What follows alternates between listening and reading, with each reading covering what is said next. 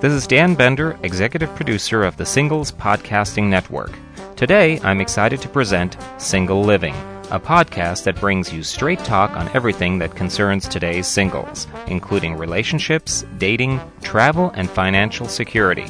Single Living is hosted by Rich Gosse, a well respected expert in the singles industry. He is the author of eight books on dating and has lectured on the subject in over 50 colleges and universities. Rich is frequently interviewed by the news media, including Oprah, CNN, Fox News, and the Wall Street Journal, to name just a few. And now, here's the host of Single Living, Rich Gosse.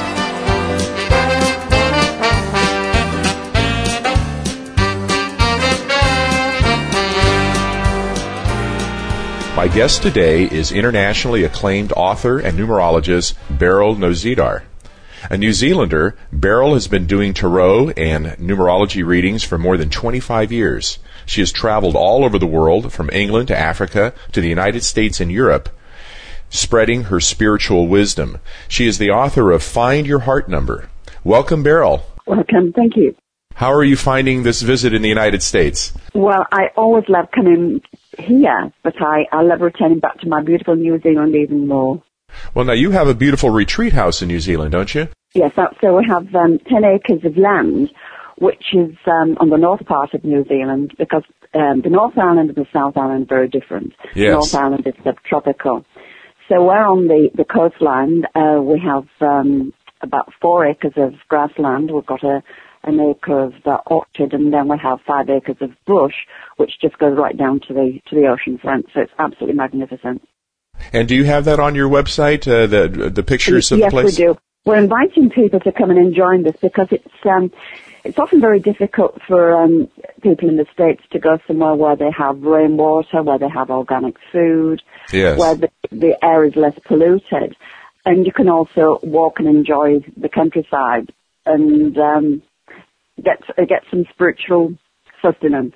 Right, and the website is www.berylnozedar.com, and I'm going to spell it because your name is an unusual one. Beryl is B-E-R-Y-L, and Nozedar is N-O-Z-E-D-A-R. So we'll plug that website at the end of the interview as well. But let's get into numerology. What is numerology, Beryl?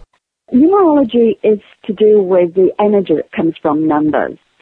Uh, it was first discovered by the Greek mathematician Pythagoras thousands of years ago.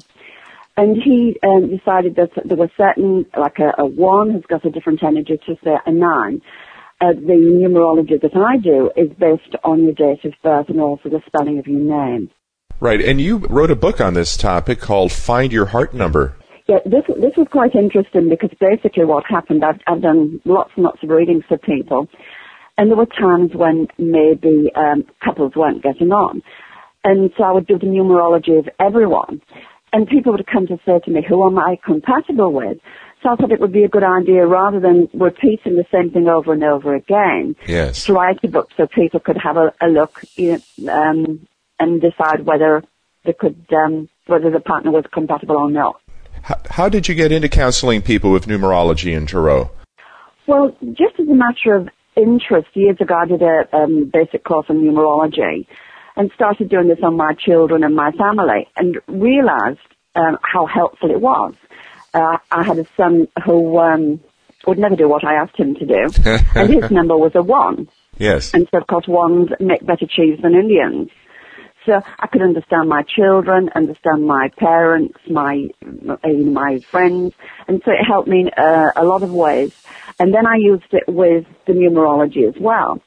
The the tarot was an interesting thing because I was working as a stenographer at the Justice Department, and when people came in, I just had a feeling, you know, whether they were guilty or whether they were they were innocent.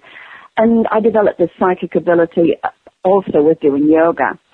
So um, I went to see a lady who told me that I would be an international psychic and travel the world, which I, you know I thought she was talking out of her, you know, Yes. back of her head. Right. But I, I bought a pack of tarot cards um, and just and started doing readings, and it just went from there. It just absolutely mushroomed. Wonderful. And, and get into the compatibility a little bit because what I like about uh, some of the things that you do is you make it very clear from the story you tell about your family and your son and so forth that a lot of people out there get angry because the other person, you know, doesn't fit whatever expectations they have and, and they think there's something wrong with that person or something bad about that person. And the fact of the matter is that uh, we're not necessarily compatible with every person in the world and there is going to be friction because of the different personality makeups that we have and certainly that applies to our children because uh, you know we're not able to choose uh, all the different characteristics they have when they're born. A lot of that is predetermined, and unless you give permission to people to be themselves, and if you try to force them into a particular mold, it's going to destroy that relationship, wouldn't you say? Precisely. There's a lovely saying the New Zealand Maori say that when we're born, we're like a rough piece of jade, and all that life should do is polish the piece of jade. And yes. so often people try to change the piece of jade because you can enhance that but you can't really change it. Well, you use the phrase, Beryl, I, I believe a leopard doesn't change its spots. So what do you mean by that in, in terms of numerology? If, if you're, say for one thing, say you're, you're a Taurus, you can't become an Aries. Yes. So if you're one, you can't become a two. So th- there is a basic personality that we have. And could you go into those nine personality types according to numerology? Basically what happens, it's, um, I'll just explain a little bit first of all. Numerology is like a cake. It's got chocolate, it's got flour, it's got eggs, and it's got milk. And sometimes I hear people saying, I'm a number one. Well, you can't be just a number one. It's a combination of numbers. So you, but you have a dominant personality or a dominant number. And this is the day that you were born. So if you were born on the 19th or the 10th or the 1, you add these numbers together. So the dominant personality of a, of a 1, they are, they are a leader and they're very independent. So, so they are never going to be a follower. These are the people that um, are destined, or it's it's natural for them to be a leader. And is there a famous one in history, Beryl, that you could uh, cite to us? Oh gosh. put, put, you on the spot there. And you know, you won't believe it. If I've actually written these in my book. and, and, because um, I've done like the spiritual energy of the one, but basically, uh, a president, a president would be a one. Okay because they're more likely to be, um, you know, out there and asking people to follow them. And what's the difficulty of trying to relate to someone who is a one? What do you have to look out for if you're in a relationship with a one? Well, if you're with a one, you can't tell them what to do because they're just one. so you you would plant a seed there. You would say, "Do you think it would be a good idea to go to the movies?" And they will then think it's their idea because right um, they like it. But ones are thinkers. They're innovative. They're pioneers. So you know they really like to do things their way. They like to come to their own decisions. Yes, and what would you say a two is? What? How would they be different from a one? Now, a one and a two can get on very well because the two is receptive. They are the followers. They are the nurturers. So they are happy to follow. Um, the problem with the two is they can find it hard to make decisions. They can think of a good reason to do one thing and a good reason to do another. So if the one says, well, let's go this way, they're happy to go. So basically, two is, is a softer personality. So what you're saying is that the twos are the ones that are easy to get along with, and the ones, you know, they may be exciting and may, become president of the United States or president of New Zealand, but they're never going to uh, be really easy to relate with. No, um, a, a two would be a person that would be very happy to to support, said the president, because they are people that don't want to be in the limelight. Yes. But quite happy to be where, you know, in the home or something like this. And tell us about the threes, Beryl. Oh, the threes are lovely. Um, threes are real fun bunnies. They, they love a challenge and they're a real free spirit. And so when you, when you meet a three, they're very likable people. The, the disadvantage is that they often are like a butterfly. They can fly from one flower to another without a definite direction. Uh, they're um, involved in discovery. They just love new things. So a three is a very interesting person to be around. They, they, often they go from job to job to job, but they have a, a, a wide variety of, of knowledge because of this. So a woman who was looking for a husband who was going to be a good provider and be able to make the mortgage payment, looking for financial stability, might want to steer away from a three. I mean, if she wants a fun time, fine. But Yes. um, but if, if a three would also have a four in the numerology and the date of birth, this would be perfect because Yes. they would love the challenge, but they would also, and you know, obviously we'll talk about four because fours are more logical, practical. So it, it, it wouldn't be just a typical three. You would look if a person had a three-day born, three months, and three year. Yes, you'd steer away. Yes. And and getting into those fours, which you just started to do, tell us about them. Fours are the logical, practical, dependable people. A four is to say they're going to ring you at, at um, 10 o'clock. They Yes. could ring you at 10 to 10 to say, I can't make it. So Uh-huh. fours are dependable. Yes. The, the downside of four is that they often don't like to move. They, um, they can be a little stubborn. Uh, you, you know where they are. And as a, a matter of interest, if you have a three who is the butterfly and the four is more like the log, this can be compatible because the log is there for the butterfly to come back on. Yes. So this can, the, the four can actually neutralize the energy of the, the three. And what about number five? Tell us about those per- personality characteristics. Um, fives are very talkative. They're people people, the, the teachers, the writers, the communicators, the actors. And these are people that are very quick, quick thinking, quick acting, quick moving, sometimes a little impatient. But they're the people who uh, can talk small talk, can talk to anybody about anything. So they're good flirts. That they'd be good at a party. Oh yes. And, and the negative thing about them might be that they have a tendency to be motor mouths. Uh, you can get a little t- tedious after a while. You're right. Because they will talk about anything. Yes. A four could find a five a little frustrating because fours are a few words, where five never stop talking. and uh, number six, tell us about them. Six is, it's a beautiful number. It's loving. It's nurturing. Sixes are the people that tend to work in healing. They're affectionate. They're, um, the people who, if, if it was a lady, she would love romance, love flowers. If she didn't get this, she could feel a little rejected. So it's it's good to understand a six. If you you know you only have to give them a little flower or something like that, and they'll be they'll be happy. But sixes do need to be touched, to, be had, to be loved. Yes. And and what do you avoid in in a six, or what do you have to be prepared for that uh, might rub you the wrong way? Revenge. a six is a person if you get on the wrong side of them, you know, watch out for the nails because they can also be very vindictive. really? And and they're kind of like an elephant that they never forget. Oh yes. And what about number seven? Seven, seven is a very sensitive number. It's feeling. It's um, often sevens are intuitive. They also like travel. So a seven is, is a person that, um, like a four. A four really doesn't like travel, but a seven does. So if you were to get a four and a seven, you could come across a little bit of a, um, a problem there. There would have to be some compromise because seven is, is the number in the in the tarot. It's the chariot, and the chariot is movement. So they like to move.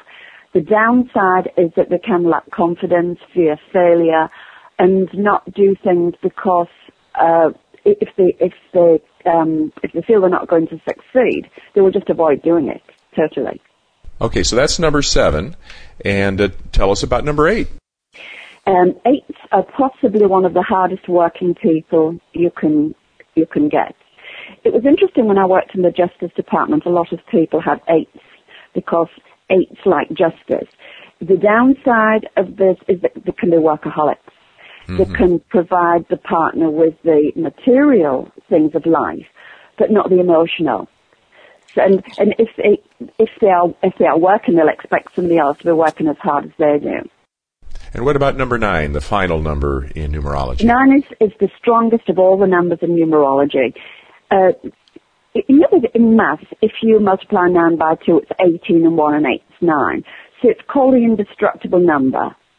So it's a, it's a number that's tenacious, the perfectionist.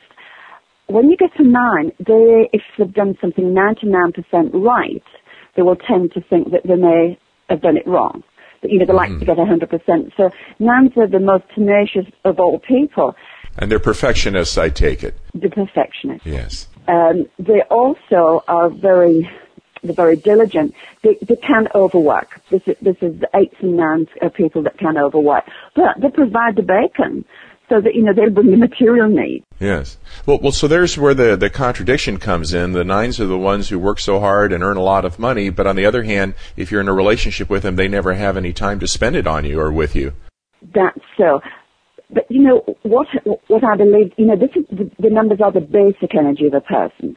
Yes. You can always, you know, when you have someone who's a nine, you can say, "How about having a bit of a break and let's go and uh, go and walk in the park?"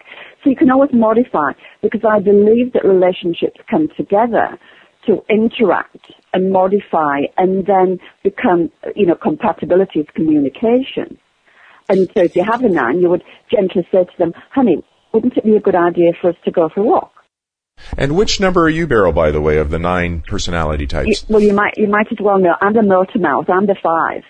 well, then I'm glad I called you to interview you because not everybody can uh, carry on a 28 minute conversation over the phone and over the radio broadcasting waves. And of course, we're on the podcasting network right now.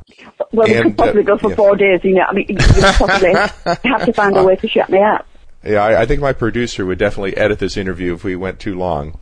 But uh, let, let's let's go on. What do you do? Here's the sixty-four thousand dollar question, Beryl. What do you do if you're in a relationship with somebody and they're a wonderful person and you're very attracted to them and you have a lot of fun with them and uh, physically they're very exciting as well. You've got a fantastic romance and sex life with them. But what do you, what do you do if you're basically incompatible with them?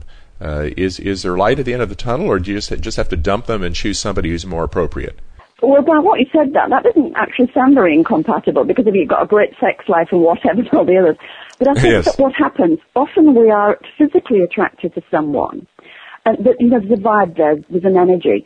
But when it comes to communication, this is often where the problem lies. And I think that understanding this person's numbers gives you some idea that, for example, if you have a four and they come home from work, they don't want to talk they want to sit there and they want to maybe read the newspaper. Thirty minutes later, they will say hi. Now you get a six. A six wants to be hugged, so the minute the four comes in, the six wants a kiss. And if a six realizes that fours just don't do this, they'll give you a kiss in 30 minutes, Yes. then then it's an understanding of this. Because I think that basically anyone can get on if if you you're accepting your partner because when you first meet them, you actually accept them for what they are, and then often there's a, um, an attempt to change them to fit your personality. Where Uh oh, accept- now we're getting into that dirty word change, which uh, seems to destroy just about every good relationship out there. For some reason or other, even though you're strongly attracted to somebody and you fall madly in love with them, at some point you decide, no, I really don't like the way they are. I've got to change them from top to bottom. Wh- which is why relationships fail. Yes, exactly. And, and what you're saying is don't try to change them, but you can work with them. Once you understand their needs and their personality makeup, you can adjust your behavior in such a way that you can be more compatible. Basically, you're saying you can be compatible with anyone if you work hard enough at it. You can. You see, what what happens you, the, with each number? There's a, a positive and there's a negative, and if you try to change them, you can bring out the negative energy rather than enhancing that to bring out the positive. Because people resent anybody trying to change them. But, you know, I honestly believe if there's that vibe there, there's that electricity, you can get on well with anyone if you're prepared to accept them. And, uh, you know, like um, we're talking about the five who would be, be talking all the time, the four could say, honey, you know, could you just give me 30 minutes and then we'll talk later? And so it's not saying, God, when I come in, you're always talking. And this is what people do. They get defensive and angry, which really, it's, it's like standing on a flower. The love that's first there gets squashed. Yes. And let's talk a little bit about women. I know that you say that women have a bad tendency to rush into relationships. Why is that? Well, you know, I'd thought of writing a book called Desperate Women and Unavailable Men because because basically the um, the man is the hunter. If you go, if you go back to the actual nature, the man is the hunter, and you know the, the woman is the prey. And I see so Right. many women running after the, the man. They're so they're so desperate, and the man's basic nature is to court. I, you know, possibly 97% of my readings are with desperate women. Or when they're getting, you know, it's, it's, it's keeping me buoyant. um, when they get into a relationship, they, it's, is this the one? And, Yes. you know, it, within four weeks, why I haven't got an engagement ring on? You have, you have to allow a relationship to develop. It's, it's almost as if there's this, this hurry, this, um, but, you know, because I don't, I don't know, here there seem to be some quite nice men here. In New Zealand, there are five women to one man, so I can see why the desperation is there. Yes, here, in the United States, we don't have as bad of a male female ratio, but of course, there are more single women in America than men. In fact, to be exact, there are 43 million single women in the United States, that is, adult single women, and only 41 million single men in America. So there's a 2 million uh, surplus single women in America. Uh, that's interesting. Uh, Is that also because women live longer? Yes, exactly. The average woman in the United States lives five years longer than the average man. So you would think that, uh, especially women as they get older, they find that the odds get worse and worse for them because, uh, you know, after 35, which is uh, the uh, the middle age group there, where you know you have 50% men, 50% women at age 35, and from that point on, the men start dropping off like flies.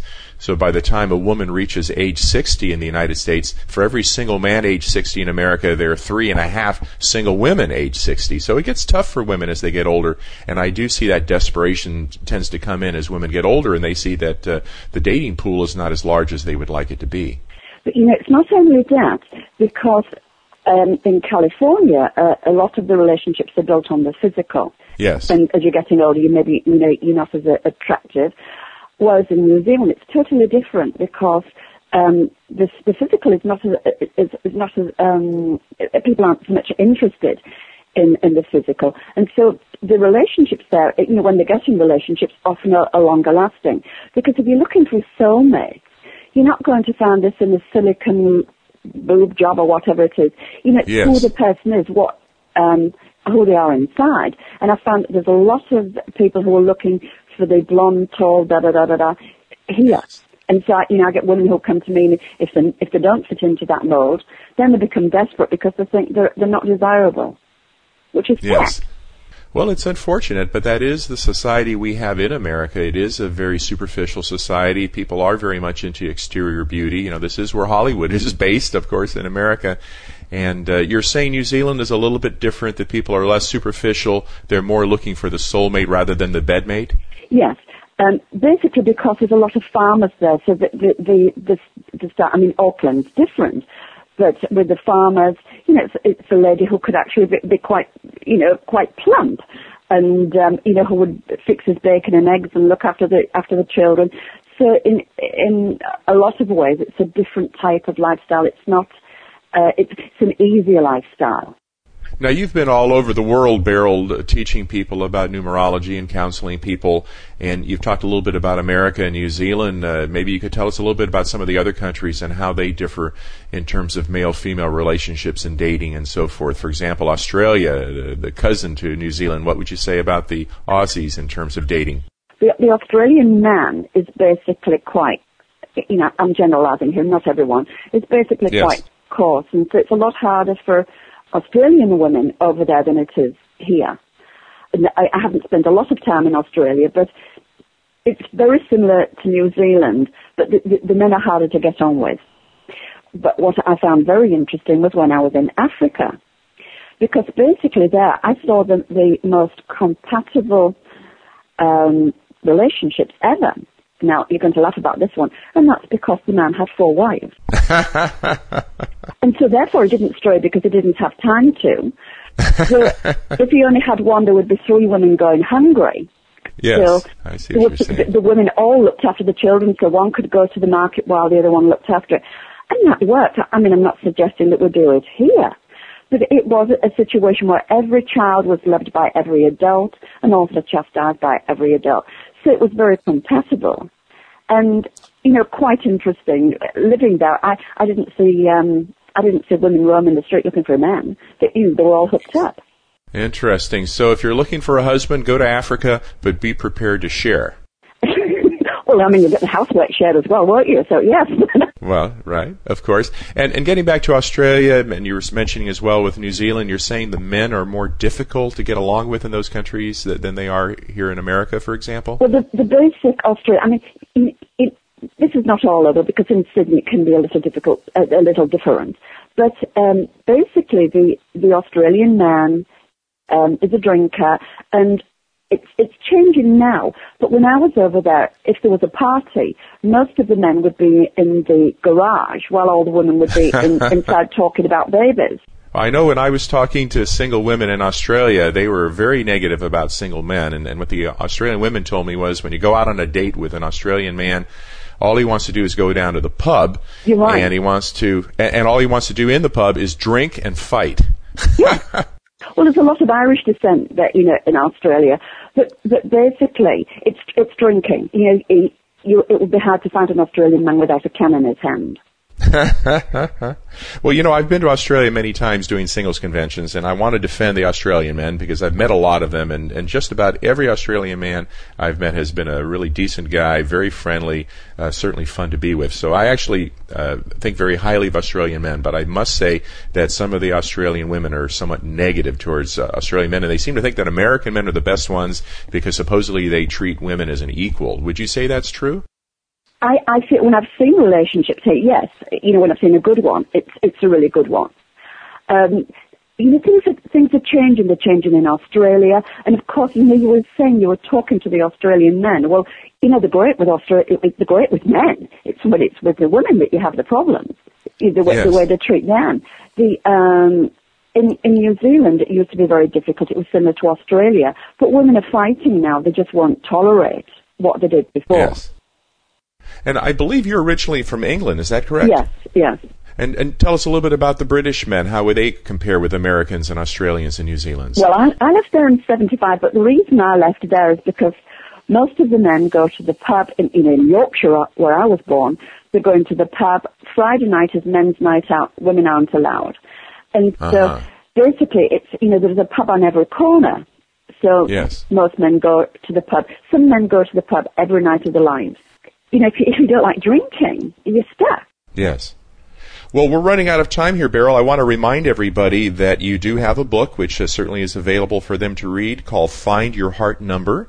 You also have your health and spiritual retreat in New Zealand, your 10 acres there, and information about everything you do is available on your website at berylnozedar.com. I'd like to thank my guest, Beryl Nozedar. Single Living is a production of the Singles Podcasting Network in San Rafael, California. If you have any comments or suggestions about single living, feel free to email us at singleliving at singlespodcastingnetwork.com. Again, thank you, Beryl, for joining us. My pleasure. Until next time, this is your host, Rich Gosse.